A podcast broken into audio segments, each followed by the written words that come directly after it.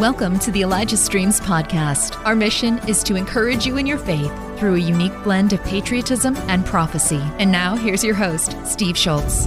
Good morning. If you're watching live from the state of Oregon, the great state of Oregon, I'm Steve Schultz, founder, along with my wife, of both Elijah Lists right there and Elijah Streams. We're bringing you year 26 of bringing you the voice of the prophets. Quick announcement. Now, a lot of you were expecting Kat Kerr this morning because I made the announcement. I goofed. Kat Kerr's tomorrow. Now, we've actually already recorded Kat yesterday afternoon. It was a great show. She will be on tomorrow. So many of you, I think I said on that program, I said, some of you have said, why did you take Kat off the air? We didn't take Kat off the air. She did a sabbatical. She's doing great, and she's coming back, and she's very excited about it. By the way, she does mention the cruise that she's going to be on. I believe it's in August. She's a speaker for. And she did say there are some openings left for her. I'll just tell you now because you're going to hear it tomorrow. If you want to be on that cruise, it's called, you go to heavenlycruises.com, heavenlycruises.com, and there will be a link to sign up for the Kat Kerr cruise. So that's only weeks from now, so you may still have time to get in. I can't guarantee it, but you may. Because we announced that on the show, and then if there was any room, it'd probably be gone soon, so don't miss that. All right, so I did say that about Kat Kerr. A quick reminder, we've got a brand new spot about the beautiful wells that you all are digging in the beautiful country of Uganda. So here we go with that. Praise the Lord. I'm so happy. I've been blessed. As a pastor, I've spent 34 years on this village. When I got saved, God touched me and told me to preach the word of God through action. I've been fetching water for old people, for the elderly. I wanted to make sure that they get water. There's been a lot of suffering. They've been fetching water from very far places, and the water has been bad. But today, we have seen God. I thank God, and I thank you, people. God bless you. I love it, love it, love it. And the pictures are great. Yesterday we were talking about the camera crew we've hired that's going to be going to Uganda, the professional camera crew. They work for us full time, and they're going to be finally, you've heard me talk about this, going to places in the U.S. where we're doing ministry. We just don't have cameras with all those. So we're going to run stories on the people that are being blessed so you can actually see where your money is going, not just in Uganda, Ethiopia, Zimbabwe, Nepal, all those places, Kenya. I think there's one in the Amazon, not just those places, but here in the good old USA. So it's going to be fun to show you that footage, because all of your money goes to all of those places, or I should say your money goes to all those places. So we appreciate that you're so generous. You're sowing into the prophetic, and you're sowing into freeing God's people from lots of poverty. And so many salvations are coming out of that. So love it, love it, love it. All right, it's time to bring in Johnny Enlow, and he'll have him introduce our guest, the Hastings. So without delay, here's Johnny.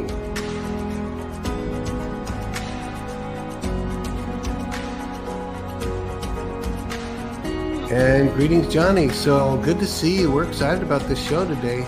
I know you are. Yeah, so I'm going to turn it to you, and you go ahead and make the introductions. I don't know if we're bringing in the people now or we're waiting. What should we do? They could be brought in, but I'm going to introduce them before we have them respond. Yeah, let's go ahead and bring them in, and we'll just Greetings, guys. Good to see you. We've talked to you off camera. It's been so long since we've met. So anyway, good to have you here, and we'll have Johnny then begin the introductions of this whole thing. So this way, people know who they are. There's sometimes our ministry. Is an epistle, and there's a message we carry, and sometimes who we are is an epistle, a living epistle. And this is so true for Henry and Amanda. And so just a little bit about my history with them, and just a little bit how we're going to proceed today, because be prepared at the end, whatever, however long, 15, 20 minutes more, whatever the Holy Spirit's doing, there's going to be a ministry time, and it's going to be a real blessing for many of you. But I have known them for I forgot to get exactly for. I have over 15 years of history with both of them. And one of the things was they were both on the trip, the Israel trip we took, and they were bus captains over one of the groups, 40, 50 people in there. And I actually still got yesterday a testimonial, how their life was changed forever from being on the bus with Henry and Amanda. Wow. They are walking, you don't want to call them walking ministry machines, but it's prophetic. It's getting people, we're in Caesarea by the sea, and Henry's over there, and all of a sudden he's got two or three of the guys speaking in tongues for the first time in their lives. Wow. Little of everything. So there's somebody getting healed, delivered, speaking in tongues all the time when Henry and Amanda are together. And so they were such a blessing there. Then on our recent Rise kickoff launch here in Nashville, we had them both come up on stage as well. And it was just, it was fun watching them operate together. There was one incident where, Henry's like, okay, he starts calling out a number, 6, 8, 8, 8, like five numbers. And I don't remember exactly what it was right now. And then he's like, he didn't say whose number is. Then he goes, okay, I think it is a license plate. And then Amanda says, yes, it is. And it says, don't tread on me under it. So she's picking on his number. And sure enough, it was a powerful word for somebody who wasn't sure it was their number. They ran outside, and it was their, because, not everybody knows their own license plate. But anyway, that was fun. And even then I was like,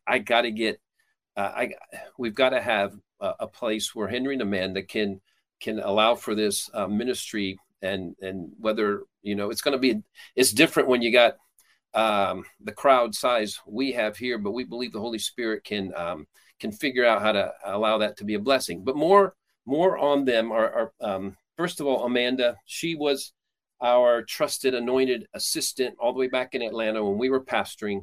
Nice. And so our last many years there, she was with us.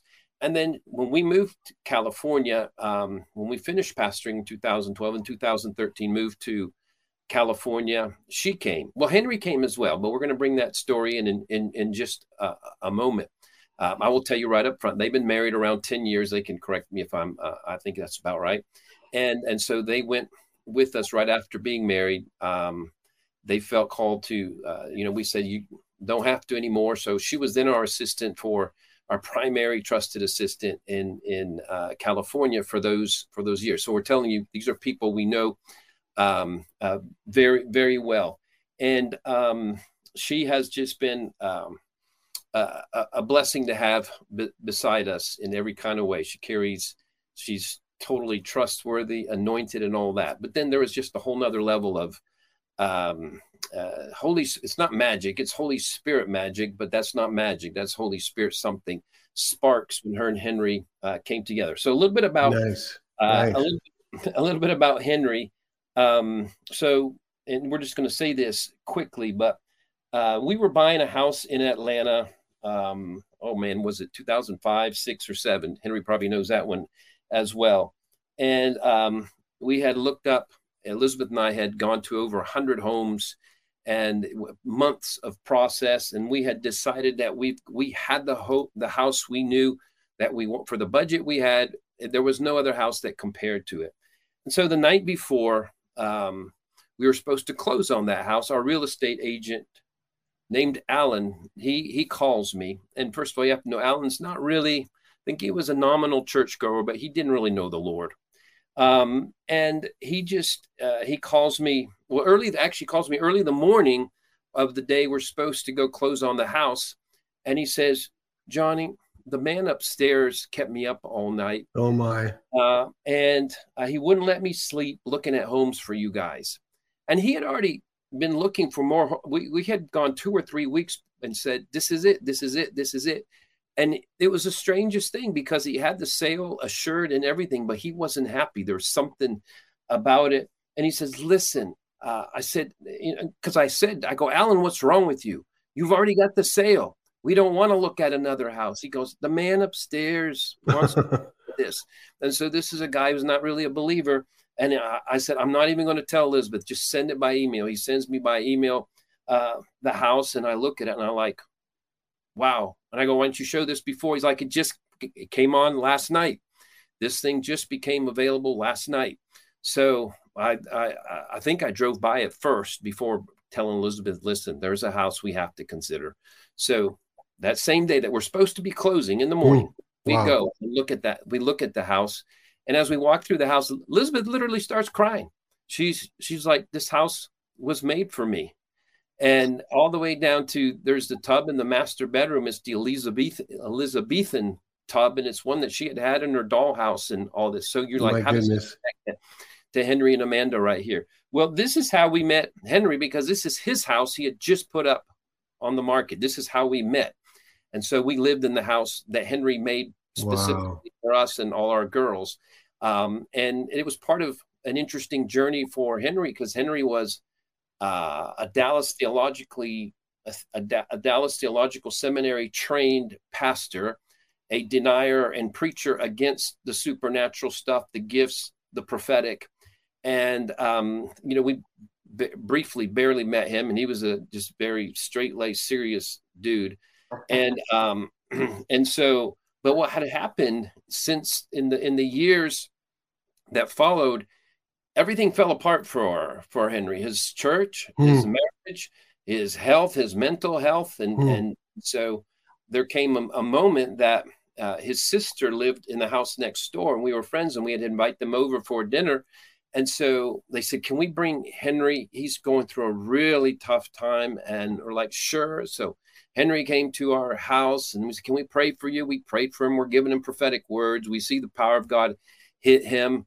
And then he says, I would like to go to your church on Sunday. I go, no, you don't. You're better off if you don't go, because our stuff is prophetic, free, everything.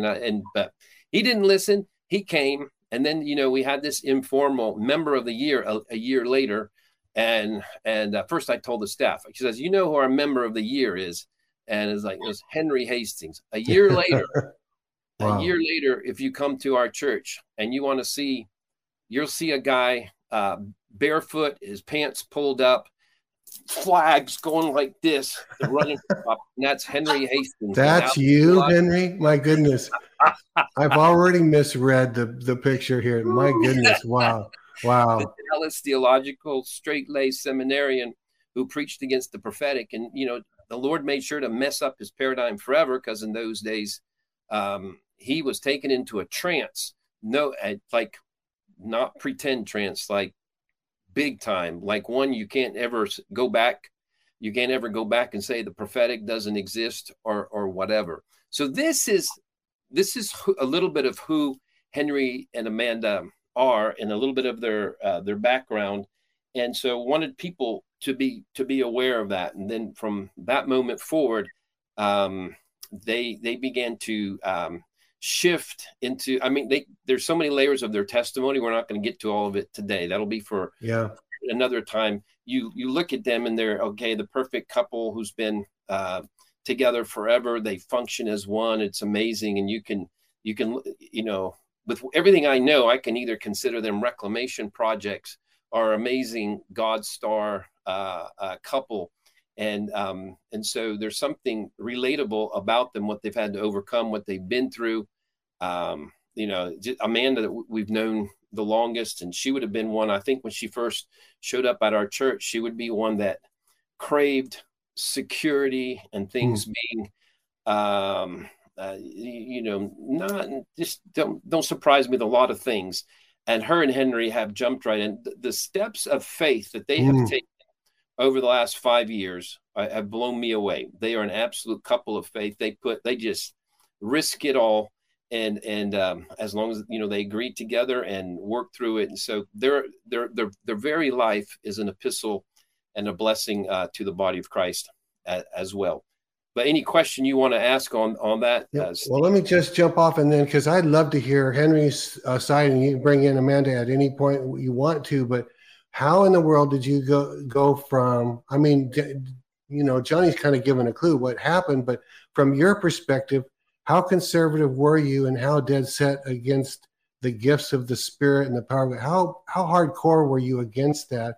And then bring us into Bring us up to that trance. I want to hear about that too. So do our viewers. So I'm going to just turn it over to you. Go for it. Wow. Yeah. Hi, Henry and Amanda. Hi, well, Henry and Amanda. Good to see you. Good. I've already visited with them off the air, so I didn't want to waste all that doing it again. But yeah. Anyway, we're going to have more questions, but go for it. I had a very powerful born again experience at 27 years old after accomplishing my childhood dream. From the time I was 7, I wanted to be a Green Beret. Whoa. And so when I walked across the stage of the John F. Kennedy Special Warfare Center in school at Fort Bragg, North Carolina, and got my Special Forces tab and became a Green Beret, we had a really a team party afterwards, and I was empty. And I walked out and looked up to heaven and said, there has to be more to life than this. I am totally empty. And at that point, I really feel that, you know, the Father began to draw me to Jesus. And through a course of events, within 6 months, I was on my knees, full blown, radical conviction by the Holy Spirit over every sin I'd ever committed from the time I was 7 and stealing bubble gum to, you know, fornication and you name it. And then I just gave my entire life to Jesus in the privacy of my room. And I walked out of that room, never looking at the world with the same set of eyes. I had no idea. I was just made a new creation. I had no idea what being born again meant, but something was different, and sat my whole family down on the couch and started going over scriptures that led me to saving faith in Jesus. And my mom started crying. My dad said, don't worry, it'll wear off. And 3 years later, I was at Dallas Seminary. Wow. I remember reading a bio of an expositional Bible teacher that I was really benefiting from at the time. And when I read the bio, it said he went to Dallas, and there was something that just resonated that I was going to go there. And so it was a miracle on how I got to Dallas, how my tuition was provided for, completely free of any obligation. And so I show up at Dallas, and I, you know, ended up being ordained through this individual. And, you know, I grew up with teaching where I would hear things like, I don't know what's worse, the communist revolution or the tongues movement. Whoa, and the communist revolution, you know, under Joseph Stalin killed over 40 million people. And then hearing things like, I'd rather have snakes crawling in the aisles than people speaking in tongues here. And it was very, very just unequivocal preaching. These gifts are not for today, and here's the scriptures why. And the main one was 1 Corinthians 13, 9 and 10. When the perfect is done, the partial will be done away. And the perfect obviously was translated as the completed canon of scripture. And that's really the only argument that a cessationist or one who doesn't believe in all the gifts of the Spirit for today can hang their hat on. That's really the only one.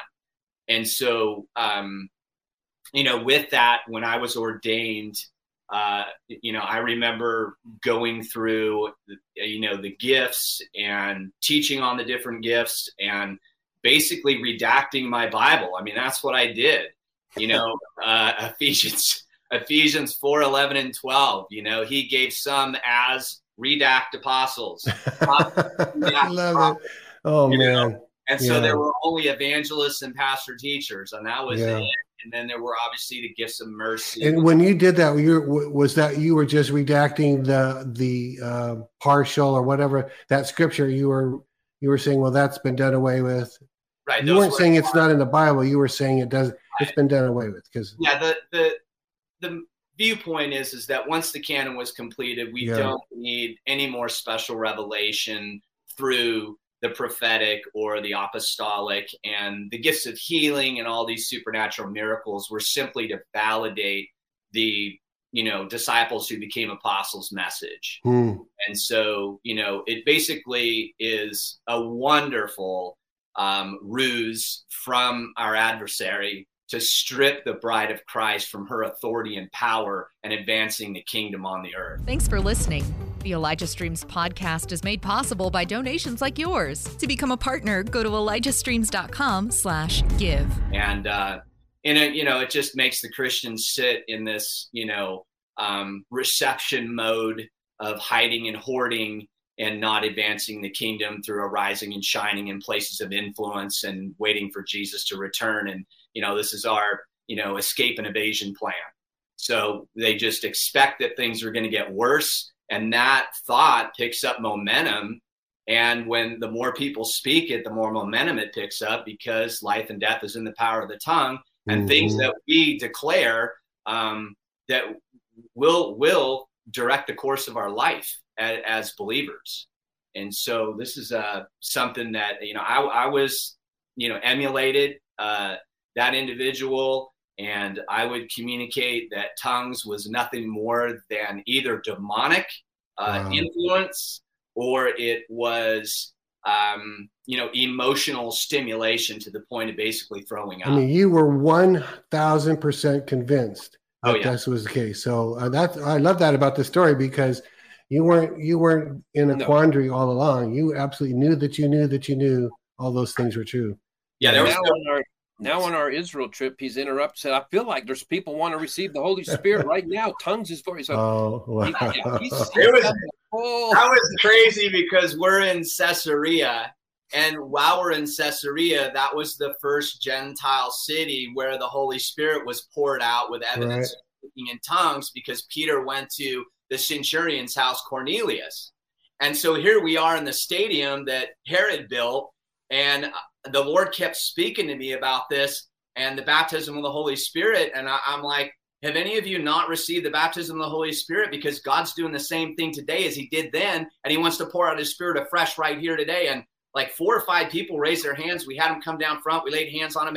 And we're looking at 60, 70-year-olds. Wow. These aren't young kids with all this hunger. They've been around. They've been believers forever. They've never spoken in tongues. And all of a sudden, we've got 60 and 70-year-old men, getting baptized with the Holy Spirit, speaking in tongues. That's amazing. It was really cool to see the Lord do something he did back in Acts 10.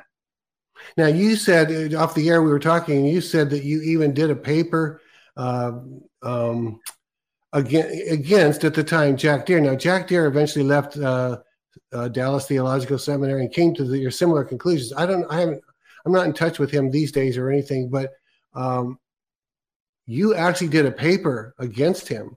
Yeah, I did a paper on his book and tore it apart. And in all honesty, you meant what you said. Somehow or other, whatever he was sharing, it didn't convict you at the time. Completely.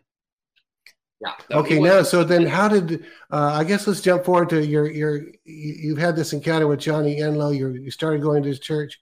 I want to know Before Johnny. Okay.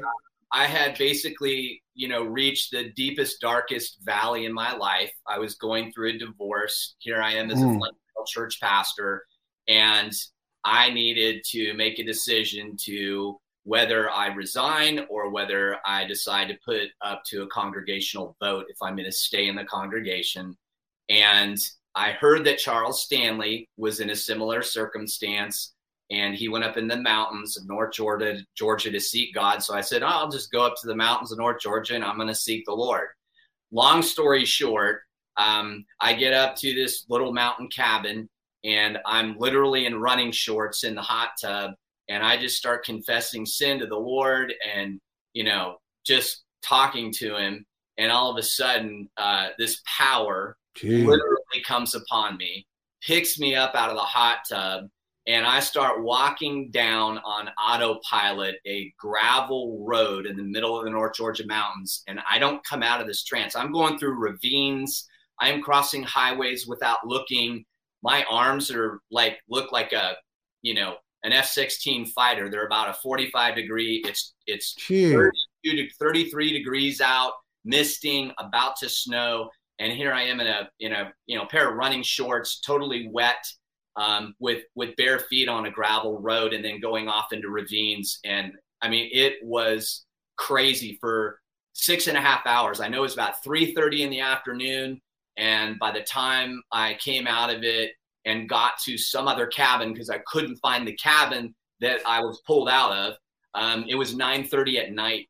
And I had no sensation of hot or cold until I came out of the trance. And then obviously hypothermia was setting in. Wow. And it was radical. And the last thing the Lord told me when I came out of the trance was, all the gifts of the Spirit are for today. The Sermon on the Mount is for today. And by the way, there are prophets and apostles walking. My goodness. I just unbelievable. There's just like no words. I mean, and so this is all before you even met Johnny. No wonder you wanted to go to his church. Right. And Amanda had just said the last thing, which I don't really tell people, but you can say it. Go ahead. Go for it. Asking about the gifts, you ask the Lord, like, what are my gifts? And he was telling you by keeping you on the path that he has said that actually one of your primary gifts is the prophetic, being, you know, operating in the prophetic, the very thing you were against. Yeah, I would ask him, like, am I a pastor? And the answer was very clear in how he spoke to me. And then if I stayed on the road that I was on and I asked him a question, the answer was no, I'd veer off the road and go down to the ravine. And wow. It was yes, and we bring me back in line on the road. It was crazy. I asked him if I was a pastor, and the answer was clearly no. And that's primary gift. And I said, am I a prophet? And all of a sudden I come back on the road. I said, what? Like, are you kidding? And it was crazy, you know. And so I thought I had completely lost my mind. I mean, honestly, I thought this is crazy. I'm hallucinating. And I wasn't on drugs. I hadn't been drinking anything. And this just was out of the box crazy. And I'd had about, couldn't get over 3 hours sleep a night for about over 2 months. Wow. So I wind up at my sister's house. And I just really wanted to curl up and die. She calls, hey, come over to these people's house next door. Okay. I go there. I get my first prophetic word from Elizabeth, and the words had life in them. And there was something that resonated about that word. And I didn't even know what a prophetic word was at that point. And then Johnny prayed over me. And I went home after dinner and I slept 12 hours straight. And after that, I thought, God, those people's prayers, like, you answered them. I'm going to their church. And so all of a sudden it was Friday night. When's the next service? And Friday night was their prophetic night. And when I walked in to that church prophetic night, it was dark and there was worship going on. And when I opened those doors, rays of light came out. Are you serious? No joke. This is a full blown open vision. Rays of light, just like whoosh, like this, came out of the worshiper's mouth. I remember her name to this day. It was Ellie. And the rays of light just came straight at me, about 100 feet from the stage, right to me when I opened up the door. Man. Went right to the ground and picked up all these pieces of glass, and they dangled in front of me for about 30 seconds, and then they made a heart, and then it went into my chest, and I was like, what is going on? Unbelievable. Man. So I didn't realize what the Lord had communicated through that vision, and I had to process it over time. But what he was saying is, you know, you're broken, your heart's in pieces, and I'm going to use the gifts that you preached against in love to put you back together again. I'm going to heal you through the gifts that you said weren't for today. And so not only was I put back together again, through the prophetic, physical healing. I had a brain tumor, Steve. Really? I had an MRI every single year to ensure the brain tumor didn't grow to a point they'd have to remove it surgically. And all of a sudden on, you know, a Sunday, there's an announcement of a healing service. It's going to take place on Friday. And I'm like, healing service? Like, really? Are you kidding me? But I was there. And every time the doors were open, I was there. And when I walked in, like, I saw the flag worship and I was like, oh, Lord, like, you're not the author of confusion. That was the first thing that would go through my head. And literally, the Lord said, sit down and zip it. That's what he told me. Really? So, a former military guy and veteran, I'm like, okay, yes, Lord, sit down and zip it. And for 3 weeks, I just watched you know, the flag worship and everything. And one time I remember seeing this giant banner, and I just looked at it, and the Lord said, don't judge. And so after 3 weeks, the Lord told me, I was in the back near the sound, you know, engineer's cubicle. There were some flags rolled up on that railing. And I looked at him and he says, you see those flags? And I was like, yes. He said, I want you to go get them. I knew it. I went over and got them. And he said, dance for me. My goodness. And I was like, Lord? He said, dance for me. And so I grabbed this flag and I'm kind of waving it in the back of the church, you know, in the aisle, you know, like this. And okay, this is funny, God. He goes, no, down front, like David before the ark.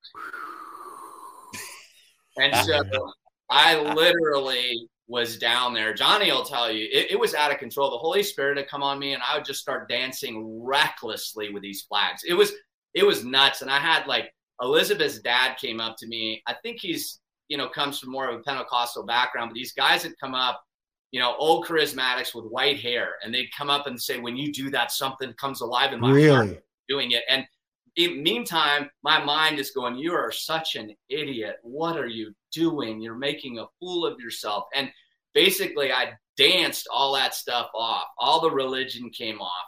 And so I show up to a healing meeting. And I've got a brain tumor. And all I did, I had an MRI scheduled for Wednesday.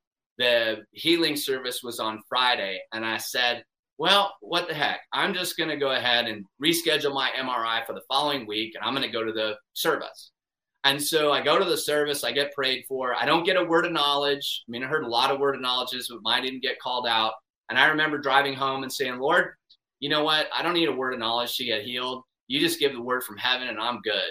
And so the next Wednesday, here I am, MRI. And the following week, I get a call from my doctor. And he said he and the radiologist and his colleague could not find my brain tumor. They didn't understand what happened. I told him I went to a healing meeting. And I actually played the voicemail from him a second time, confirming it to Johnny and Elizabeth and Amanda. I mean, it was like, this is crazy. And so, you know, after that, then started operating in the gift of healing. So after I was experiencing these gifts, which were a demonstration of God's love and power, the Lord began opening up for Amanda and I to minister in these things. So, yeah, that's wow. That is unbelievable. I mean, then, hey, go ahead. The Lord told me actually during a service to submit to Johnny as my pastor. And obviously that's hard to do when you've been a senior pastor of a church for so long and you know so much and you've got a master's in theology and, you know, I know Greek and Hebrew and all these things. And when I heard it, I was like, yes, sir. And I went up to Johnny and Johnny told me that was pretty significant. And then I revealed to him what happened to me in the mountains. And Johnny just looked at me and goes, Henry, he goes, the Lord put you in a trance like Peter. And my response was like, he still does that today? Yeah. Well, I mean, he just made you. He suddenly you've got this conflict going, but you at the same time he's giving you a childlike heart where you're accepting things. You know, even a Green Beret, you had to submit to authority, but you learned to submit to God's authority real time. Like sit down and zip it. You know, are you kidding? Anyway, I wanted to ask you this one thing, and then I want to talk to Amanda for a minute and see what's going on with so many questions. They're just flying through. When you say. When even now you tell the story, you knew that you knew that you knew that you knew God sent you to Dallas Theological Seminary and your way was paid. How do you process that? Was he just showing you how bad it can get or what? What do you say? Well, I mean, you got to die to be resurrected. So it's a good cemetery to go to, right? Yeah. No, I'm kidding. That was good, actually. It was a good one, though. I will tell you this. I had, was going through a little bit of a valley and was asking the Lord in light of, learning about Toronto in 1995 and looking at, Heidi and Roland Baker and Randy Clark. And I was like, Lord, like I got saved in 91. I could have been at Toronto and I wouldn't. What am I doing? Like I just, and it really bothered me. And he said to me, Henry, what did you tell me when I saved you? And I had to think for a minute, and I said, that my life was yours and you could do anything with it you wanted and take me down any road and any alley and any neighborhood you wanted. And I was totally unconditionally surrendered. He goes, what makes you think Dallas was not part of my plan? There you go. And I thought to myself, gosh. And the thing is, he's told me to write a book. Johnny's confirmed it. And it's called For Today. And it's basically the testimony of what God did in those mountains and how it played out with the exegetical support, completely undermining the arguments from the cessationist camp. And I will tell you, Dallas was an amazing place to go to learn the languages, to learn systematic theology. That's good. It was really good. And I grabbed this for today. This is called the Dictionary of Pentecostal and Charismatic Movements. And this book was required for a course I took at Dallas. Really? By Dr. Hannah. And it was an amazing course. And I remember reading things from Charles Fox Parham before the Azusa Street revival, that when tongues came to Topeka, Kansas, and how some lady started speaking in Mandarin Chinese. And it's here in this. I mean, there's every revival you've ever heard about in this dictionary. And if I were to teach revival history, I would require this book, because the articles are amazing. But when I would hear things like that, I couldn't disprove the testimony. It was the testimony, and it's by the testimony that we actually get freedom and overcome. And so that's why the Lord, Well, and I'll just add this too. I know at Dallas Theological and in my upbringing, I was an ordained elder of the Adventist Church. I've talked about it many times, but both of us had this one thing. The teaching that we got, they said, the Bible is the Word of God, the inerrant Word of God. We both had that, right? Yeah. And it was ingrained in us. And so even though you had to rewrite some of their theology, you never lost that the Bible is the inerrant Word of God. Yeah. So I can look at my Adventist theology beginning and say, thank you, Lord, for teaching me that the Bible is the inerrant Word of God. I think I'm looking at something similar with you. So, well, let's ask you, Amanda, what did I want to ask you? Talk about your whole story involved with all of this and your own journey, whatever you want. I know there's so many things I could ask you, but jump in anywhere you want and tell your story. Well, let me. Oh, go ahead. Set that up for her. So Amanda, of course, is a single mom serving with us for many years. And then we begin to watch, and we're like, Elizabeth, is that some sparks between Henry and Amanda? And she had been, this is where I just want to set that up for her, what she had been doing, how she had, her process with the Lord in trusting him just as to her relationships. I don't know if I set that up for you well, but Amanda, pick up somewhere there. Yeah, that's good. Yeah, God's always working behind the scenes, like all this stuff that was happening with Henry. I didn't know Henry, but this was all happening when I was, working at the church. And even how I got there, like I was going to a different church, and the Lord sent me to Daystar, the church that Elizabeth and Johnny were pastoring. And he was so gracious to send us there, knowing that we would be cared for there during a really hard season. And when I got there, I had a medical sales job. I was doing the right thing by being, responsible mom, to have a good job. And then all of a sudden, Johnny and Elizabeth say, hey, would you like to come work here? Johnny's about to be writing all these books on the Seven Mountains, and we need someone to help us with it. And I was like, I heard from the Lord, yes. And it seemed maybe like an irresponsible thing to leave like a really good paying job to go to a ministry job. But I felt like the Lord said, no, this is where I want you. Yes. This is where I want you to go. This is a good environment for your daughter. You'll be able to be in her life more. And I have kingdom stuff for you through this. So just trust me. And so I did. I moved down closer to the church. I got on staff at the church. I never, ever in a million years thought I'd be in any sort of ministry. That was just not something that the Lord has spoken to me or I had thought of. So here I am working at a church, but I'm getting immersed in such a healthy culture of the prophetic. I'm getting immersed in the Seven Mountain message. I'm getting immersed in kingdom teachings. And I'm in this environment where it's authentic and real. something I'd never seen before in my Christian walk. And so I'm there, and the Lord just said, you know, and I said, but Lord, I still want to be married. This is a deep desire of mine. Help Elijah Streams continue to reach people around the world. All donations go toward making Elijah Streams and the Elijah Streams podcast possible. Visit ElijahStreams.com/give and become a partner today. Even though I went through a failed marriage, like I did not want that. I didn't want that at all. And so I had that desire still. And the Lord said, trust me in this. And he said, just keep your eyes focused on me, and everything else will be added unto you. Focus on your daughter, focus on me, and everything else will be added unto you. In fact, I'm going to bring them to you at this church. And I'm like, nice. Are you sure, Lord? And he said, yes. And that was like 5 years. So this wasn't like 6 months later, Henry shows up. It was a walk of trusting him. But I just kept not leaning on my own understanding. Proverbs 3:5, trust in the Lord with all your heart. Yeah. And so I did. And in that, God was doing things in my heart too. I had healing that needed to happen. And so there was a lot going on with that. And my daughter was getting super close with the Enlows, and that was a safe haven for her, how important that was for her walk. And the Lord just, you know, I began this dialogue with him, and I'm kind of more of a private person when it comes to stuff with the Lord. So I didn't even always share everything with Johnny and Elizabeth about things he was saying, but they would confirm it. And so like one of the things I was like, Lord, I just don't know if I can even trust a man again. Like I've been so hurt.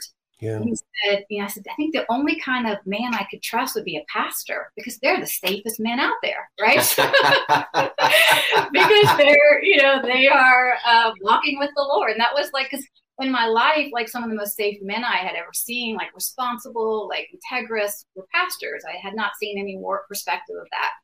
And so this whole time, you know, if I fast forward a little bit, little did I know that my husband would actually be a pastor, but not quite in the way that I thought, because he shows up at the church like 5 years later, broken, you know, going through a divorce and having walked in sin and all that. So I was like, this isn't quite the pastor that I was. Amazing. But through all that, there was so much personal prophetic from the Lord. And even like, obviously I was submitted to Johnny and Elizabeth for just confirming words and, you know, seeking them for just prayer and ministry. And so in all that, they were confirming to Johnny and Elizabeth things that God was speaking to me directly on. And even the pastor thing, they never even told me that they heard that until Henry showed up. And they were like, yes, actually God had told us that too. This could be confirmation for you. So yeah, it was a very long journey of waiting for God to show up. But I just want to encourage so many people who are waiting for, you know, that deep desire of their heart for God to bring their husband or their wife. Like really, there's no other safe place than to be in the Lord's will and following his voice and being obedient, even when it doesn't make sense at all, even when it confounds your mind. Like follow his voice, because he really does know what you need. He knows. Like I didn't know. I had failed relationships. Like I didn't even know what to ask for. I had my little like wish list that, you know, I'm encouraged to have as believers waiting for our spouse. Like, what do you want in your spouse? And I had my little list, but there was things that I didn't even know to put on the list that I need in a husband that Henry has that I didn't know I need that, but God knew what I needed. And so I just got to a place where I was like, I just surrender. I don't know. I'm just going to keep my eyes focused on you and trust you. And sure, would I want it to be 1 year? Yes. I mean, I was constantly like, this is going to be the year, right, Lord? This is going to be the year, you know, year 2, year 3, year 4, year 5, whatever. And I just kept like, you know, just clinging to like, I trust you and I know that you are good. And I'm not going to take matters in my own hands. And, you know, and I think that speaks hugely. And I'm going to get you guys into ministry here in a minute, because you're so good at that. Is adept. What's the word? Anointed. That's the word I'm looking for. And I don't want the people to miss it. But Amanda, here's what I want to ask. There's a lot of women watching today that are waiting for their spouse. Mm-hmm. A lot of them had previous marriages. Some have never been married.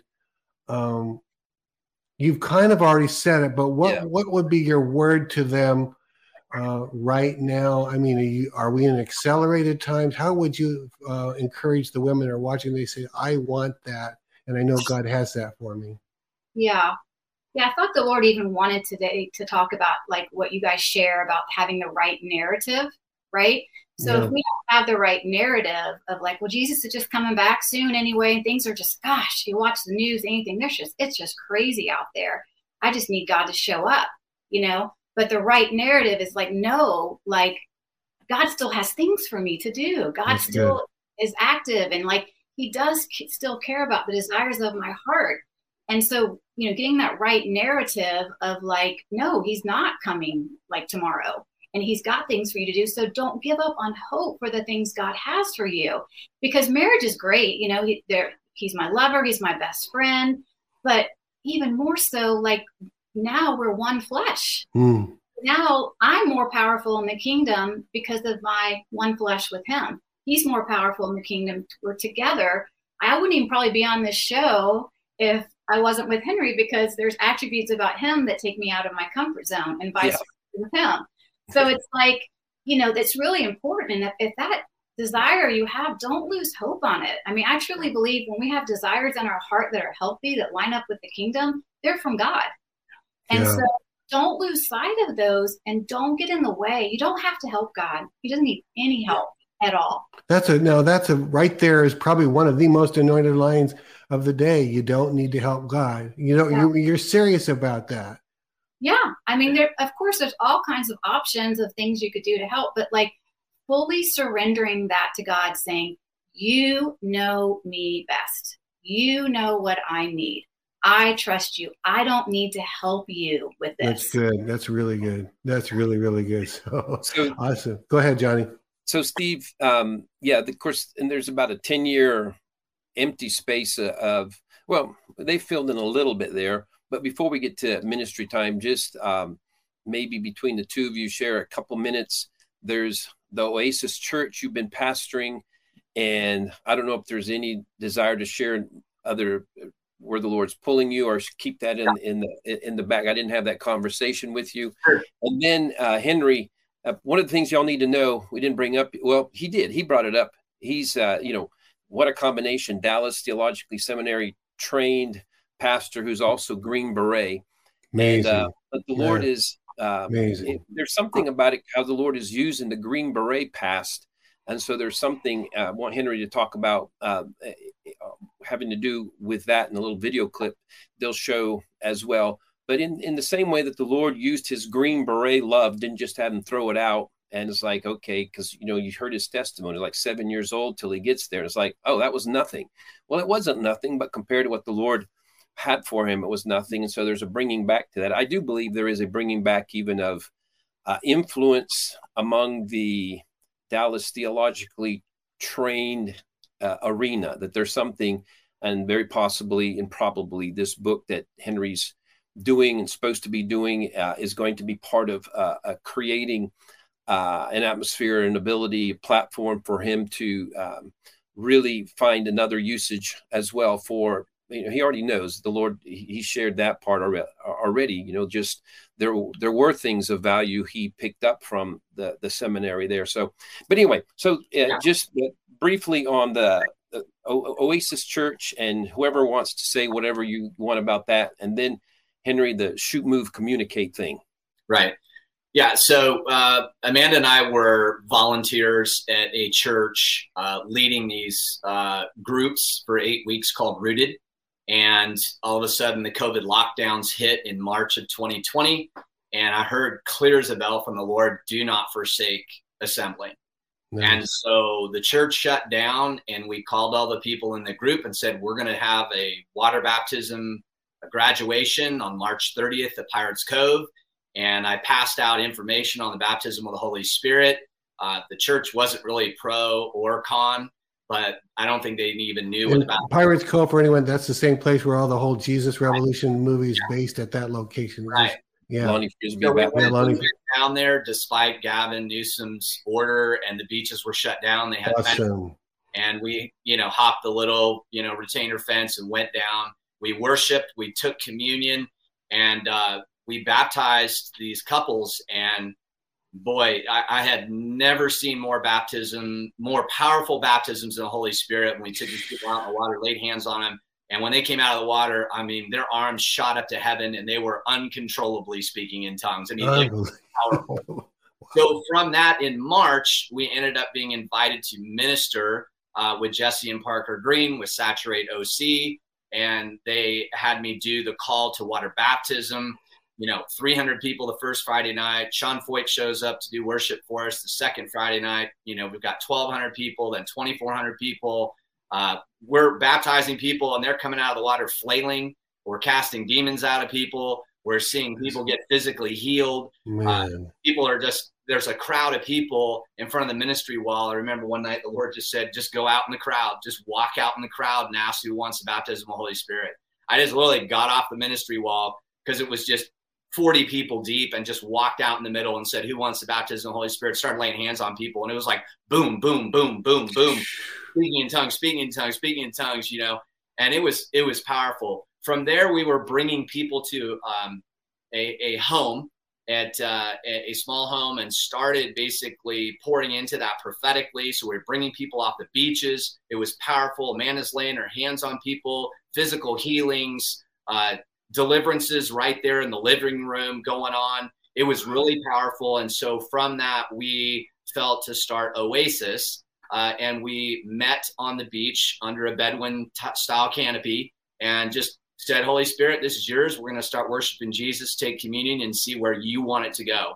And from that, we saw people just walk up to the tent and receive the baptism of the Holy Spirit. We had people show up who had never been saved, asked what we were doing. They received the gospel through the communion, believed in Jesus. We took them right out in the water, baptized them, and come back, lay hands on them. Some of them had received the baptism of the Holy Spirit. Amazing. So we just started really stewarding revival. And then in December of that year, I got a call from a friend of mine, Jay Koopman, to help with Let Us Worship. So we traveled to over 12 states with them.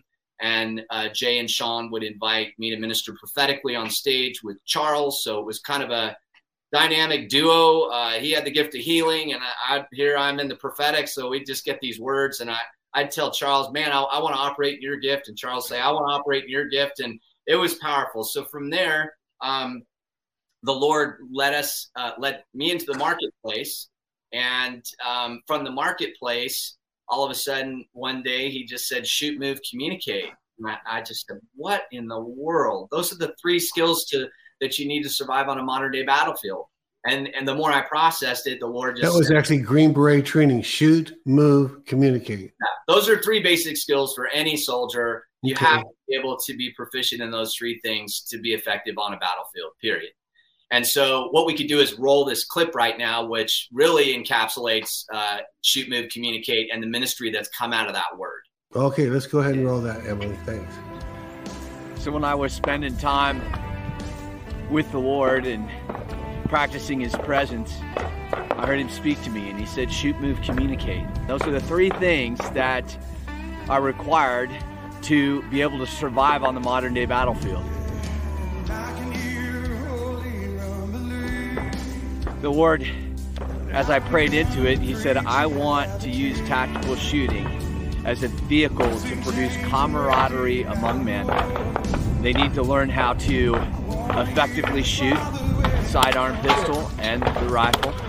They need to learn how to move and shoot with those, and I want men to pursue intimacy with me, and that's where the communicate part came into play. We need to be the first line. We need to be like those men that stood on the bridge at Concord and said, you can come no further.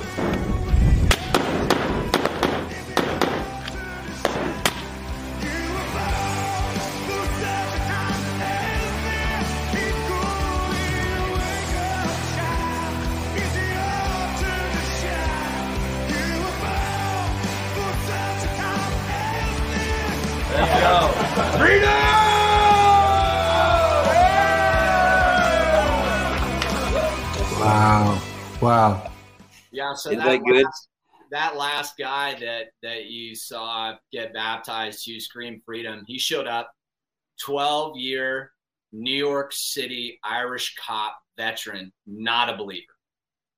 And after the first night, he was so disturbed. And the Lord took me on a rabbit trail communicating, and the Holy Spirit took the words and started doing things in his heart with him. The next morning he was up at 5 and he came to me and said, what is happening to me? And the next night in the middle of it, I said, would you be willing to share what you're experiencing right now, Sully? And he said, yeah. And mind you, he's not a Christian. He has no grid for charismatic Christian meetings or anything. And someone had paid for him to actually go to this retreat because they knew he was going through a hard time. And all of a sudden he said, I'm a loser. I've committed adultery on my wife. I had to go tell my 20-year-old kids I'm a loser. And I said, and he said, my wife's never going to forgive me. And I just said, stop right there in the middle of the whole thing. I said, life and death is in the power of the tongue. And he kept talking about how he's been cursed. His family's cursed. I said, do you want those curses to end tonight? He's like, yes, I do. I said, do you trust me enough to lead you in a prayer to receive Jesus? Yes, I do. And we led him to receive Jesus. He got baptized on the third night. The guy before him was struggling with pornography and demonic, just basically being demonized. And he got delivered and the baptism of the Holy Spirit and started speaking in tongues. That was the guy right before him. So it's not just equipping men in the natural. Psalm 144, 1 and 2, blessed be the Lord, my God, who trains my fingers to fight my hands for war. But it's training men and getting them kitted up in the spirit to be able to take ground for the kingdom, because the weapons of our warfare are mighty in God for pulling down stronghold, and not all of our weapons are carnal, but you got to use both. There's this natural and the spiritual. So that's really what SMC is about. Our next retreat is scheduled for June up in Idaho, but we're also going to have probably some others beforehand. Well, who do you invite to that? Who would say, well, I qualify to be on that thing? What are you looking for? A man who's seeking more of Jesus and, really wants to get in touch with the heart of the heart of David, a warrior, king priest who is just on fire for Jesus. So if guys need freedom, if they want more, Holy Spirit in their life, they want to learn how to hear God's voice. They want to learn how to be led by the Spirit. They want to learn how to shoot. They want to learn how to move. They, all of those things. Any guy who has desire, and we've taken guys with no pistol training, and on day 1 to day 3, they've had a 76% increase in accuracy and time with all the standards that we train them on. Yeah, wow. And Henry, did you say the next time you get together is June? We have one in June of 24 that's already booked and scheduled, so that's available. We probably will have some earlier ones, and it's funny to have those hats just to transition a little bit into the prophetic. And remember, you have that one story you're going to tell, which we have a photo of, so I don't want you to think of it. After a while here. Yeah, so okay. I'm going to put these hats on real quick and just talk a little bit about God. And about a year and a half ago, did you see it? Yeah, what is it? By the way, can we go? Let's go ahead and put your email up, because now that you're talking about it, let's put your email on for the rest of it. Go ahead. It's nice ride. And so, about 2 years ago, we were asked to run 10-night straight revival meetings for Hope, California, and we went ahead and did that. And it was amazing time. And some guy who showed up was a total surfer, stoner, Jeff Piccoli kind of guy. And we laid hands on him. He got the baptism of the Holy Spirit, and we started discipling him. He started coming to Oasis. It was really powerful. And for my birthday, he came and gave me this hat. And, because he's a surfer and it says nice ride, I thought it was a surfer hat. And so I'm, wearing this hat for a year and a half. And, he had given us 2, but Amanda doesn't wear hats. And someone walks up to me and says, you're from Tennessee. And I said, no, I'm from California. I live in California. You're wearing a Tennessee hat. And I said, this is a surfer hat. What are you talking about, man? And he said, no, that's the Tennessee flag. And when I took it off and looked at it, man, the Holy Spirit was like, all over this thing, the witness of the Spirit, the resonance of the Spirit. And I thought, oh, Lord, like I've been basically prophesying for a year and a half about Tennessee and didn't even know it. I mean, just wow. speaking this whole time. So Amanda was going to mention this real quick. Yeah, I just think so for me. So Henry got the hat and I was like, oh, cool. It's a nice hat. And I just was like, you can just have mine because it's not really one I'll probably wear much. And so I'd forgotten that I'd even gotten one. And so we had this revelation that the hat that Henry's been wearing this whole time. Like what you're hearing? Help us continue to make Elijah Streams and the Elijah Streams podcast possible. Head to ElijahStreams.com/give. Now back to the show. And when he was going to last SMC, I was washing some of his hats for him and I put them up to dry and I was like, wait, there's two of them. And he said, oh yeah, he gave one to you too. I said, I had totally forgotten that I have one too. And so it was just like, for us, it was like, God is really speaking about Tennessee to us. So, you know, we're not limited in just the Bible for God to speak to us, right? He speaks through all of our senses. He speaks through all of creation. He's creative. I'm creative. He loves to speak to me that way. And so through this hat, I was like, it was like double confirmation that he had something for us for Tennessee. Because I had one too, not just Henry, not just Henry's call, but for me too. And we just wanted to put that visual out today to remind people that, like, maybe you're crying out saying, I haven't heard God's voice. I haven't heard anything from him. He hasn't spoke to me. And maybe he actually is speaking. And I want to encourage you to open up your senses to many other ways that God might want to speak to you. Because he could be prophesying over you wearing a hat. That's good. And it hasn't clicked yet. That's really good. The revelation hasn't clicked yet. And so there's so many different ways. And he does love us so much. He's speaking to all of us all the time in so many unique and different ways. And so we wanted to show this to you today. It's just a visual of how he does speak. And everyone watching can hear his voice, not just us. I was just going to say, is it also part of you making your announcement to people who didn't know where you're headed? Start coming out. Yeah, so I think that's why it's a big deal. They're also announcing, they weren't led just by the hat, but you have to know they've been praying, and I'll say Henry's probably been a little more advanced in getting a certainty that they're supposed to be coming out here. And then there's things that just begin to add up. And so these are one of multiple ways. And then they find out that they've had these hats. There was a direction the Lord was giving them way back then, half ago. So We're excited about the fact that Henry and Amanda are going to come up here and be close to us in the natural as well. So that's another just exciting thing that's going to happen. So we've been praying and feel like the Lord's going to provide land to actually build out a shoot, move, communicate complex for men's retreats, because real purpose of this thing is to restore the position of father and husband on the mountain of family. Yeah.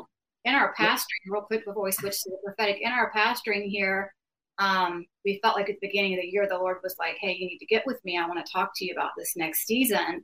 And, we've helped a lot of marriages, we've helped people, and we've really realized the importance of men in particular stepping up and realizing who they are and, getting free.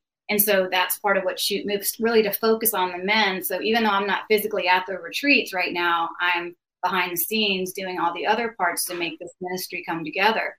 But even women are asking now. They're like, what about us? How do we get trained up? So we're looking in the next year to actually have it for women as well. And even just dreaming with God, would this be like marriage retreats, like different marriage things to go for men and women to go together and learn how to shoot, move, communicate together. No, so, love it. Yeah, that's so good. And there's, of course, the very practical thing is there's no downside to learning how to operate weapons, and so the idea of being trained by former Green Beret doesn't hurt any of you who are processing and thinking through that. So it's a very unique experience. And sort of introing going into ministry time here. Just want people to be aware as well. We could have a whole line of conversation on the, as it says, the SMC. If you're trying to remember, shoot, move, communicate. To me, it's so much even descriptive of operating in the prophetic. The prophetic is not so much about just receiving some magical picture from heaven and having it all figured out. There's so much. There's so much. Even I was telling you earlier about being on stage, but when Amanda and Henry were with us, they ask a question. Does this number mean anything to anybody? So you shoot just with what you got. Yeah. And so you learn the prophetic is you learn to pull the trigger without even, and then the moving and communicating, it all comes together. And this is literally how they operate all the time. It's really how I operate, did a lot more of that when I was making my trips through South America and all that kind of stuff. But you just start with something. And it can seem, you know, if you apply it to weaponry, just shooting anywhere, that's not what you're doing. But you're directing it like God's on this in this direction. So I'm going to shoot, inquire, press on this, see what's happening, ask a question. And so this becomes part of the whole instructive for everybody who's listening and watching on how to grow in the prophetic. And that's one of what I thought was a big benefit of what we're doing here. And what, you know, want to be able to do that in the future as well is for those, not just give you a picture of the prophetic out there, what's going on in the narrative. That's super important. But then how do you function in it in a practical way, just moving forward? So we're going to see that in just a moment with Henry and Amanda as they, you know, there's some things they already brought. There's some things they'll get on the fly here from the Holy Spirit. And, you know, Henry, I don't know if you would be able to keep to under 2 minutes, just that experience on, or had to do with the celebrity ship that sunk. Oh, yeah. Because here's the deal. Both of them and Henry will get big picture things that apply to what's going on in the world and the body of Christ. We could take a 30-minute, just things I know about that he's gotten. And Amanda as well.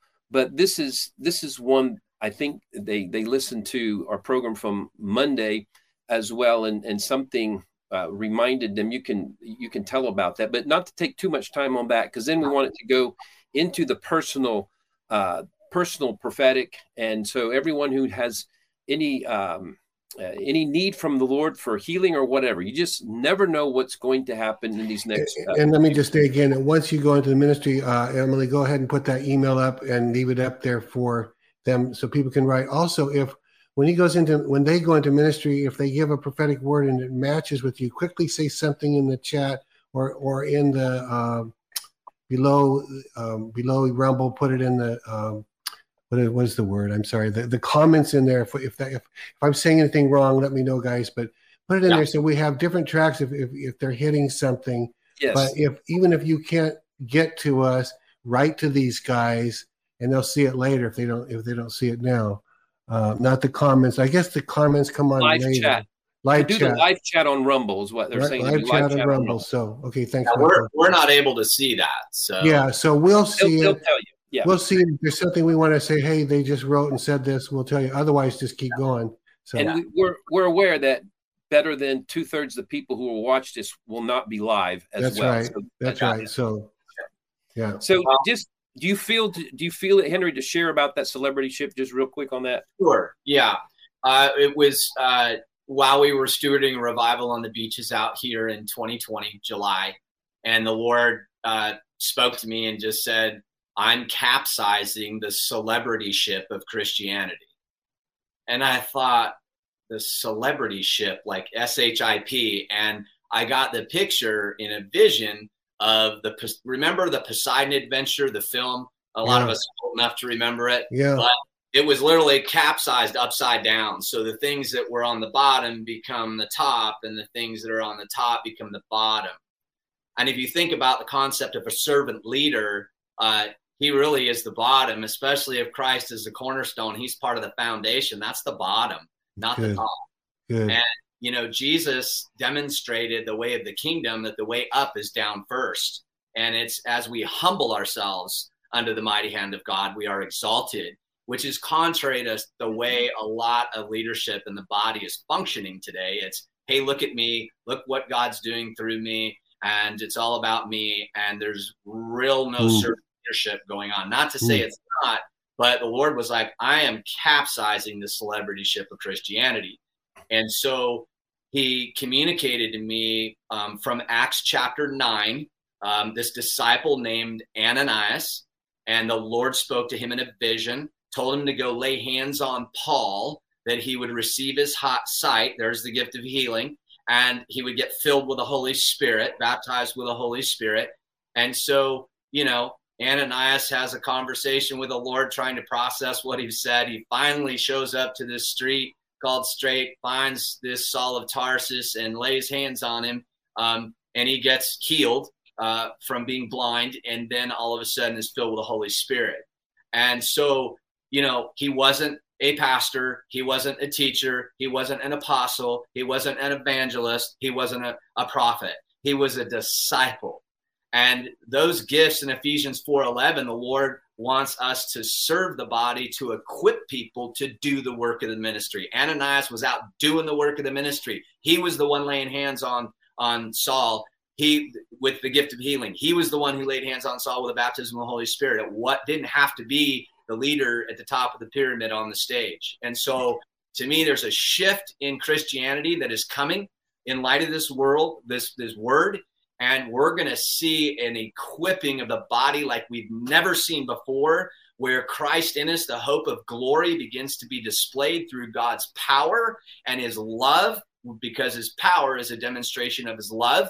And he starts instituting the kingdom order, and anything that's not in harmony with that order has to exit and leave. And so the kingdom starts advancing through Christ in us, the hope of glory, as we start operating as the bride in our authority and power and freedom. Sounds good. Sounds good. Well, you guys just go for it. And Holy Spirit, open heavens over us, over the listeners. Yes, over Lord. Henry, demand the Lord for your purposes. We know they'll give some words and some direction, maybe even for individuals, and it'll be applicable to Lord. Tens or even hundreds or even thousands. Yeah.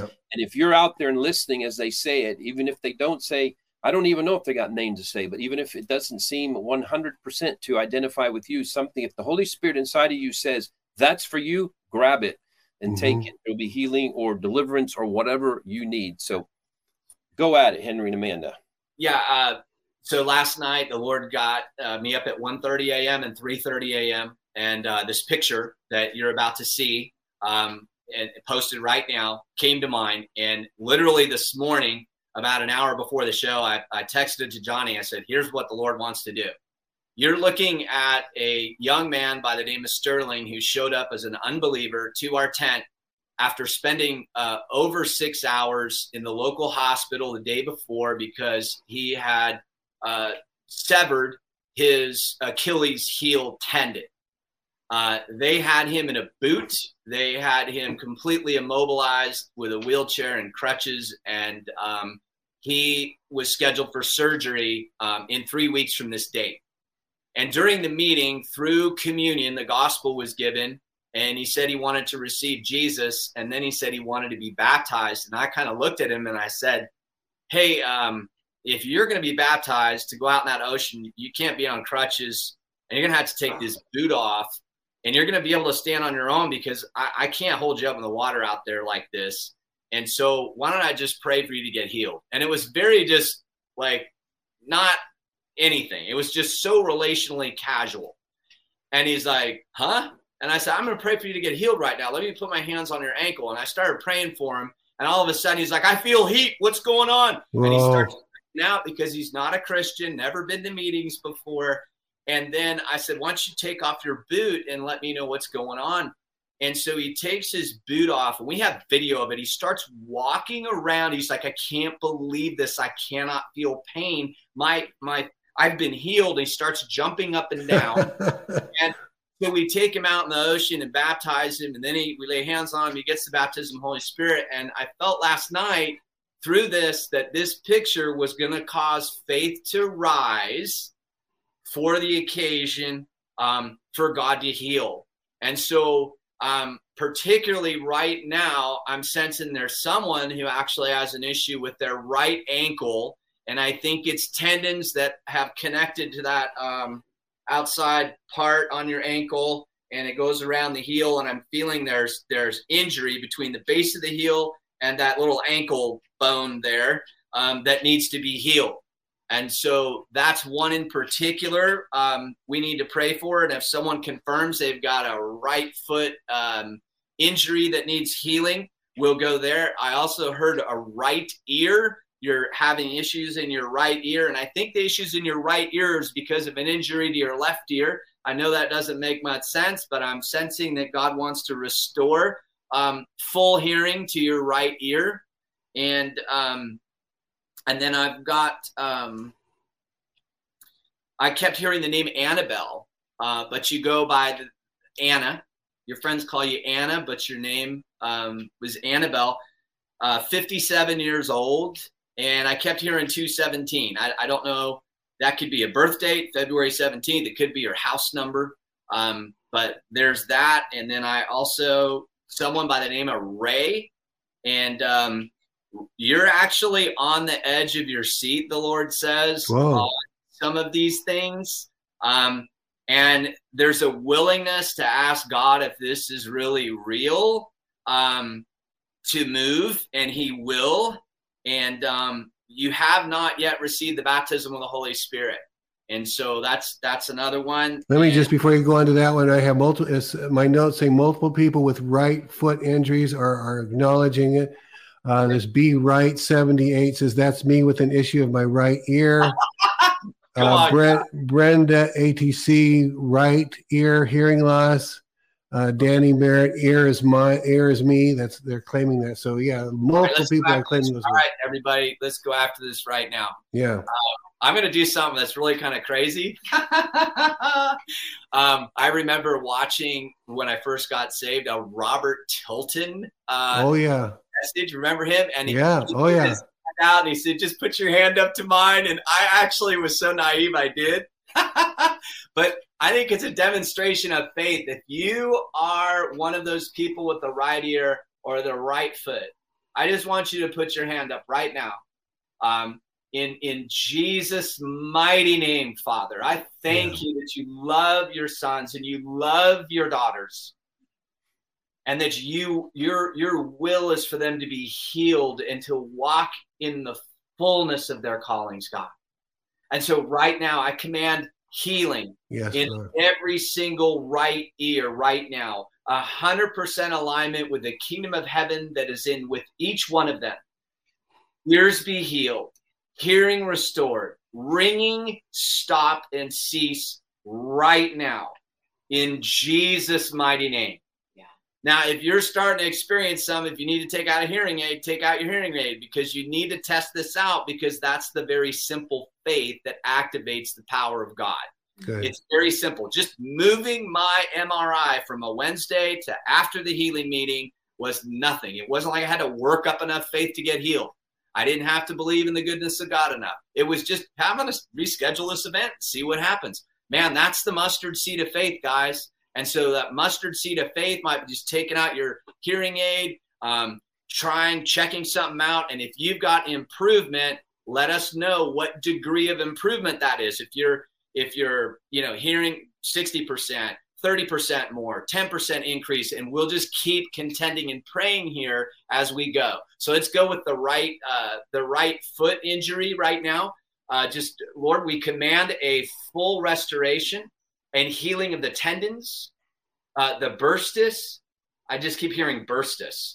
Lord, restore the burstis in the ankle area. In the name of Jesus, right now, healing in Jesus' name, all pain cease.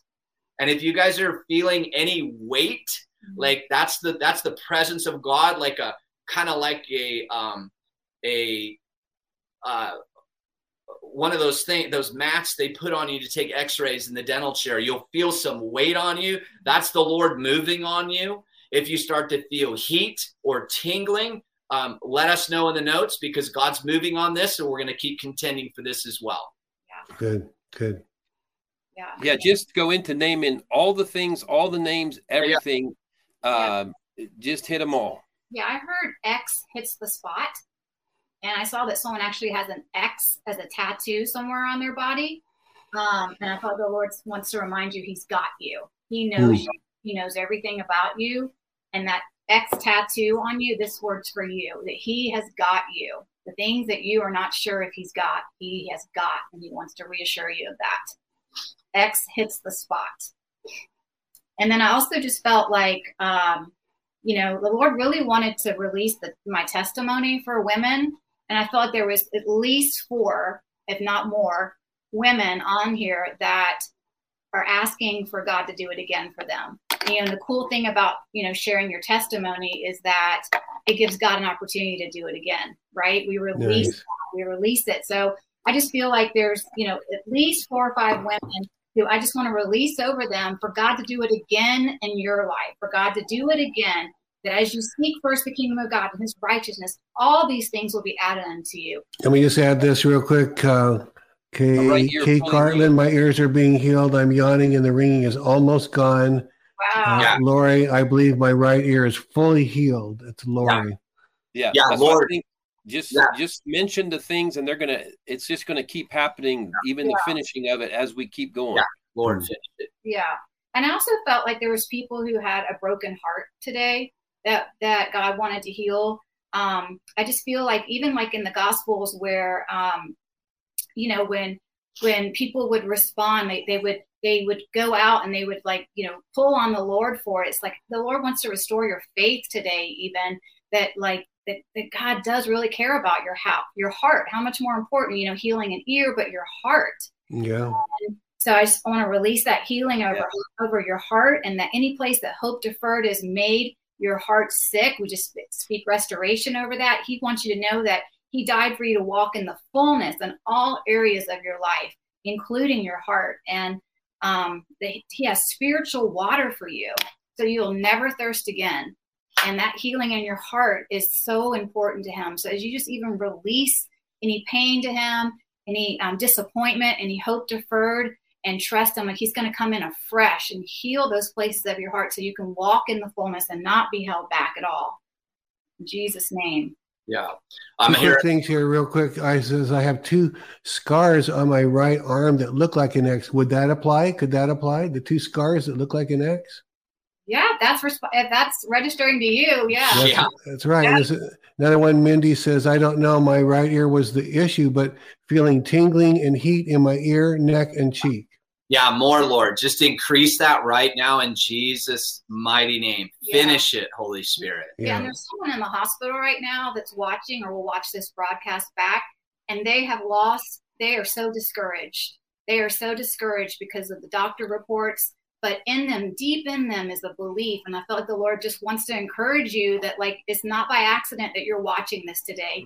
You are still hungry for the fullness that God has for you, and you haven't turned off, and you're continuing to watch. And he is going to restore that disappointment and that whatever you're in the hospital for, you're going to come out of there. You're not going to stay in there. That is not your place to be.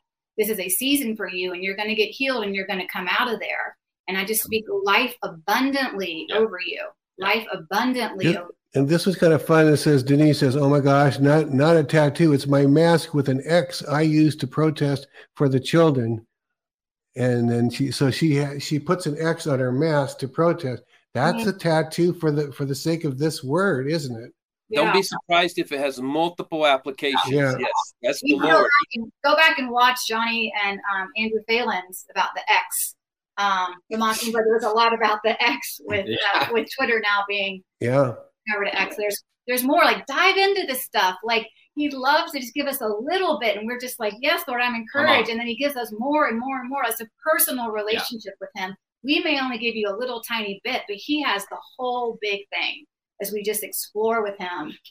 I'm getting left eye issues, particularly macular degeneracy. And the Lord is saying right now that eye is degenerate no more in the name of Jesus. Thank you.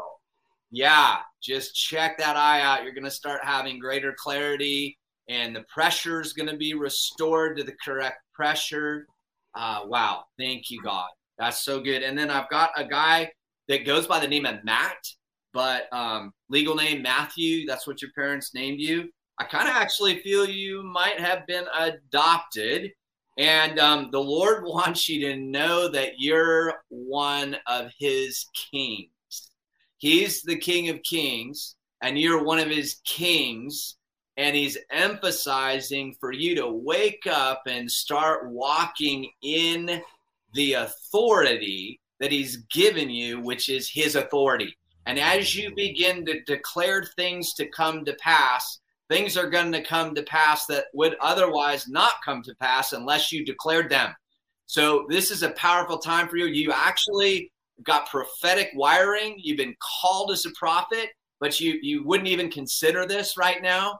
But the Lord is saying, just watch and see what I will do with simple obedience to declare things to come to pass. And if you have the faith that things will come to pass that otherwise would not come to pass unless you declared, they will be done. They will be done. Yeah, and I'm getting a picture of like a tumor in a woman's like lower abdomen area, and it's pretty big, and I just see it like shrinking all the way down. I don't know if that's something that you can even physically see, but I just want to encourage whoever has that. I see this picture of this tumor just fading away into nothing where it was once big. So yeah, Lord, thank you for healing this tumor and this woman in their lower abdomen area where actually there's pain. There's pain. So we just thank you, Lord, for healing that and there being no more pain in Jesus' name. Yeah, thank you for encountering her with your love. Yeah. Yes, Lord. God. Yes, Lord. And for Amanda, this is probably, says, Laura, Amanda, I receive healing from my physical and spiritual heart, hope deferred, and a full revelation and release to forgive with multiple exclamation marks. Thank you, Jesus. Weather. What is it saying? The severe pain has begun to leave my right foot. I have been in a boot for months. They said it was my Achilles tendon and bursa sacs. Praise you, Jesus. So there you go. Yeah, the Lord is doing it again. I'm telling you right now. It looks like this person's name is Weather. It says Weather, exclamation mark, if that's what you mean, Julie, on that.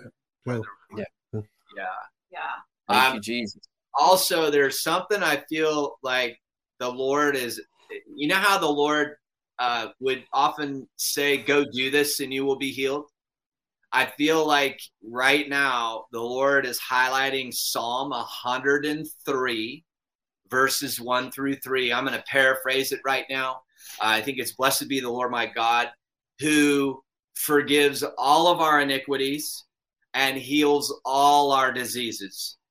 And to me, healing all of our diseases, remember the body of the Lord, by his stripes we are healed, and forgiving all of our iniquities, the cup of the new covenant in his blood was shed for the forgiveness of our sins. If you will go take personal communion, bring, if there's any sin that you have not brought under the blood, do it in confession to your Father in heaven, 1 John 1:9. Do it and partake of the cup. And with the bread, you declare healing over your body, because God is not a liar, and blessed is his name, because he does forgive all of our iniquities and he heals all of our diseases, not some. Go read that. God is not a liar, all of our diseases. And so I'm also getting a left kidney issue. I think you might be on dialysis. So we're just going to pray for that right now. God, I just thank you for this. I think it's a woman, and I just thank you for her, Father. Mm-hmm. And I just declare this to come to an end in the mighty name of Jesus. And Father, I'm asking that the authority over sin and sickness and death be demonstrated as your power heals her right now in Jesus' name for your glory, God, as a demonstration that you love your daughter. You love her, and you're present, and you see her in Jesus' name. Yeah, and someone's also like crying out, I'm so thirsty for you, Lord. I'm so thirsty for you. And even the scriptures in John, these are going to stand out to you because you've been reading these. Jesus has spiritual water for you, so you will never thirst again, John 4:13 and 14. And then John 7:37, if you are thirsty, come to me. If you believe in me, come and drink. For the scriptures declare rivers of living water will flow out within. And I feel like for some people, you've been on that scripture. You have been looking at that and you're crying out. And the Lord says, come and drink. I will fill you. I am not a liar. Yes, I will. Seek me. Excuse me, I didn't mean to interrupt you. Sorry. Annal says, my son's name is Matthew, but goes by Matt, and he is adopted. I received this word for him. He is a believer, but is not considered prophecy. He will now. It says, this L.A. Brighton is the handle. It says has large fibroid tumor diagnosis. That might be related to your word, Amanda, that you talked about. feeling D. Stevens, feeling heat and tingling in my right hand after I put it on my right ear. I have had ringing in my ears for about 30 years, right side more than the left side. So those are the three I have. Yeah. Awesome. Let's pray for Nancy's. She says she is vaccine injured from COVID, damaged her kidneys. So, yeah. Lord, we just lift up your daughter right now, Nancy, and ask for healing. We just declare healing over her body right now and a complete removal of anything that rewired her system in Jesus' mighty name. Make God. It new again. Make it new. Again. Make it new. Thank you, Jesus. Yeah.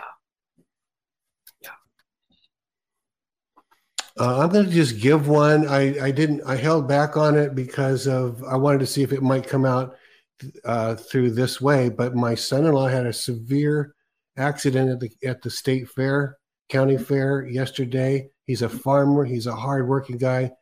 He tore the tendon from his elbow to his bicep. It's a severe wound that they say when they're older, they don't even leave. They just leave in pain and hope they can use their arms some. The rest of their life. It's a severe injury.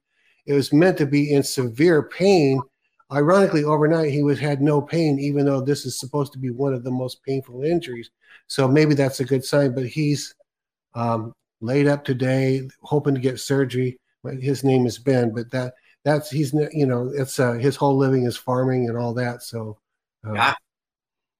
yeah, Ben. Yeah, Lord, we lift Ben up to you right now, the son. Yeah. And we just thank you for him.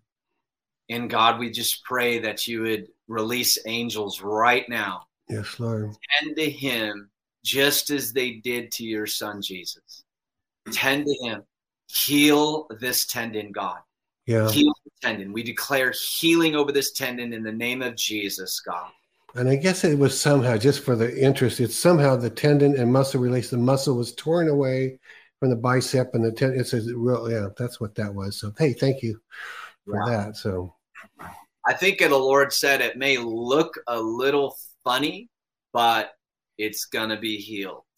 I don't know what that means. And I got the picture when we used to jump out of the airplanes, we had these static lines, and you had to run out with a static line like this, and you had to make sure it was routed over your shoulder. And if a guy had a misrouted static line and he jumped out of the airplane and got to the end of that line, it wrapped around his arm and off and ripped the bicep off. You know, I think you're nailing it. That's the picture. You're nailing it, because he was on that ride where you go off of the trampoline, and yet you've got this strap on where you flip and do these different things. It must be the same kind of line, okay? Because you're jumping up and down, but it lets you. It's got like a parachute type of line. So you are nailing that with what you were seeing. Bringing that to mind, I haven't thought about that for years. So yeah, or just more in Jesus' name. Yeah, and I'm hearing the name Shirley, and I feel like the Lord says, "Surely my goodness will follow you all the days of your life."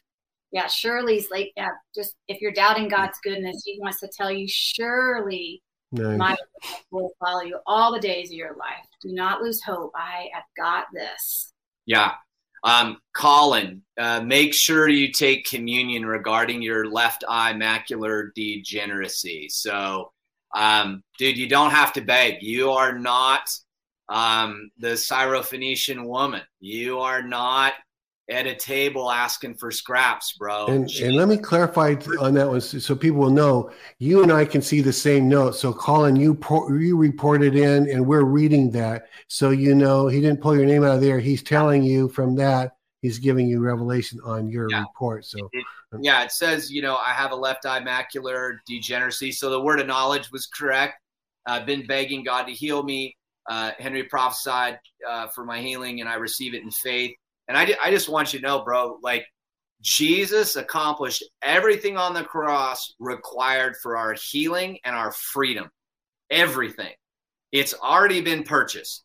He doesn't have to shed his blood again and go buy, you know, refresh the bank account to pay for our healing. It's there. And it's accessed by faith, but the faith isn't working yourself up or striving.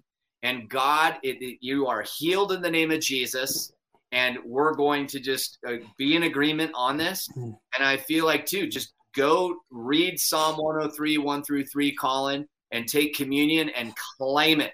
Claim it and just wait on the Lord. His timing is so perfect. Good.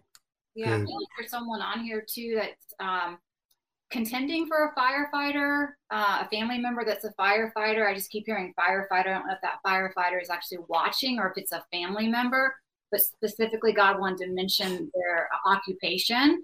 And there's something that you are believing for this firefighter, even just their salvation and the fullness for them. And I just feel like the Lord says, yeah, I got my firefighter. I got my firefighter. Yeah. I've heard your requests and prayers. I've got you covered. Nice. Yeah. So are there people who want to receive the baptism of the Holy Spirit that have not yet? You can't do this without getting the opportunity. Yeah, it is the most important thing, I think, after salvation. And Shirley Goodness. Yeah. Yeah. Shirley Goodness and Mercy 45 years ago. So, yeah, if there are any of you, just put your names in the chat and they'll get relayed to us. We just want to pray specifically for you to receive the baptism of the Holy Spirit. It is the promise of the Father. Acts 2:38, repent and be baptized in the name of Jesus for the remission of sins, and you will receive the gift of the Holy Spirit. And this is a promise from the Father. He will always do it. I remember seeking this, and Lord, if this is real, let it happen to me. And even being in Johnny and Elizabeth's church, and they had an opportunity to get people to get activated with tongues, and nothing happened to me, guys. And then finally, I went home and I went and read 1 Corinthians 13 again, and 12 and 13 and 14. And finally, just something flipped at me. And I'm like, Father, I really believe these gifts are for today. And I had to tell somebody. And when I did, they said, so you've changed your position? And I said, oh, yes, I have. I believe these gifts are for today. When I left their house and I went off the back porch, boom.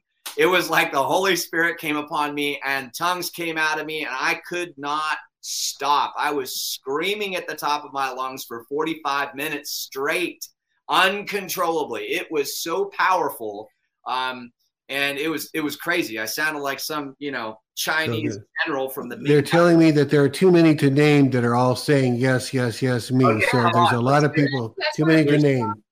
If anyone feels shame right now that they should have already received it by now, because how long they've been walking with the Lord, we just break off that shame, just repent of that, come out of agreement with any shame.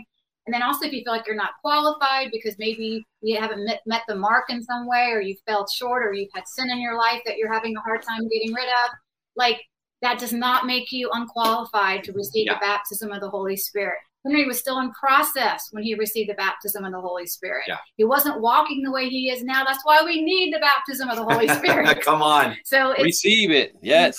Unqualified. This is not for the elect or the select. It's for everyone. It's not just for apostles and prophets and pastor teachers and evangelists. Like, you need it if you are, a housewife, if you are, whatever you're doing, you've got to have it, even just for the boldness to fulfill the things that God wrote in your book.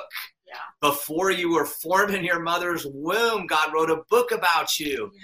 And there are works and things that he has for you to accomplish on this earth, because, and that he wrote before the foundation of the world. Yeah. And you are now, as his creation, you've got to fulfill them. But without the baptism of the Holy Spirit, it's like rowing a boat upstream.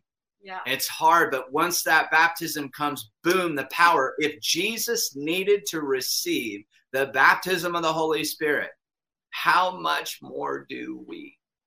So good. Woo. Steve, I know time may be a consideration. I just want to say one thing, and then I'll turn it to you, Steve, and you tell us. I do have a second show, and not that long from now, so we probably better. Here's the one thing is just if there's something for a quick prayer for the baptism of the Holy Spirit as well. But I feel there's such an open heaven right now. I just want to tell all those listening and who will be listening that right now, if suddenly as my words are coming out of my mouth, you begin to experience heat. We already know many of you are experiencing heat for the thing you're being healed on. But if there is heat that suddenly begins to show up any part of your body, it means God is healing you right now in that area of your body. So receive that heat from him. And this could go into thousands, tens of thousands, whatever is needed. Just receive that now. But yet, tell us about it. Tell us in the comments somewhere, testify of the fact that heat's coming on you. That means you're going to be healed in that area of your body of something that you've needed, the heat. So Henry, go ahead and pray for the people then. Yeah, I'm going to lead them in a prayer, and I'm just going to lead them in a prayer right now. So if you guys who have not yet received the baptism of the Holy Spirit, it's not a matter of if, it's a matter of when. We had a girl we laid hands on one night and prayed for her to receive it, and we contended for probably 15, 20 minutes. Seemed like an eternity. And nothing happened. And I was like, hey, it's not a matter of if, it's a matter of when. And she got up at 4 a.m, man, baptized in the Holy Ghost, speaking in tongues. Nice. And woke her whole household up. And God then told her to go downstairs, and the angels were having a dance party in her living room. Gee. And I even started getting challenged by the things that she was experiencing in her house. But her house ended up becoming a portal. So let's just pray. If you guys will just repeat after me real simply, Father in heaven, I am your son, your daughter. I am your son. I am your daughter. I know that you love me. I know that you love me. And you will withhold nothing. And you will withhold nothing from any of your children. From any of your children. Who ask you for the Holy Spirit. Who ask you for the Holy Spirit. And the ability. And the ability. To speak mysteries to you. To speak mysteries to you. And build myself up in the most holy faith. And build myself up in the most holy faith. I completely surrender my life to you. I completely surrender my life to you. I will go where you want me to go. I will go where you want me to go. Do what you want me to do. Do what you want me to do. And say what you want me to say. And say what you want me to say. But I need the boldness. It only comes through the baptism of the Holy Spirit. It only comes from the baptism of the Holy Spirit. In the name of Jesus, I not only ask for it, I claim it as your promise. Amen. Yes, Lord. Jesus, I claim it for your promise. Yeah, and even some people maybe have received the baptism of the Holy Spirit, but the Lord wants to do a new infilling for you for this next chapter God has you to. You've received the baptism of the Holy Spirit, but he wants to fill you afresh today. Yeah. New mission that he has for you, this new thing. It's I need fresh fire today, Lord, to walk in what you've called me to. Yes, I can't do this in my own at all. I need you. Yeah. Fill me afresh today. Yeah. Fill me afresh today. And I'm also sensing right now that some of you actually need to make your house a no-fly zone. And as soon as this program's over, it's, communion, worship music, blast it, and just start speaking in the Spirit. I'm telling you, angels are being released to start, dancing and rejoicing around you. If there's stuff that needs to be repented of, repent of it, and know that God is faithful and righteous to forgive and purify you from all unrighteousness, and start walking that walk by the power of the Holy Spirit. That's awesome. Very, very, very good. Johnny, thank you so much. Amanda and Henry, thank you so much. This was, it's hard to close up something because you don't want to shut the Holy Spirit off, but we do have a show. And I do need to eat lunch in between, so we're going to have to get out of here. But God bless you all. Hey, put their email up one more time, Emily. Write to these guys. Thank them. Tell them if you've got something, if something else got confirmed and you never were able to share it, write to them. We got their permission to give their email out. So it's a website. You basically write, or is it? No, it's just a regular email, right? Yeah. Regular email. So, please write to them. So. All right. God bless you, everybody. Thank you so much. We'll have it. Remember that Kat Kerr is on tomorrow morning. Don't miss that. We will see you all tomorrow. God bless you. Bye-bye. This has been Elijah Streams. Thanks for listening. For more episodes like this, you can listen to the Elijah Streams podcast at ElijahStreams.com on Apple, Google, and Spotify. Join us live every weekday at 11 a.m. Pacific Time at ElijahStreams.com on Rumble and Facebook. Elijah Streams is part of Elijah List Ministries. Go to ElijahStreams.com/give to become a partner today.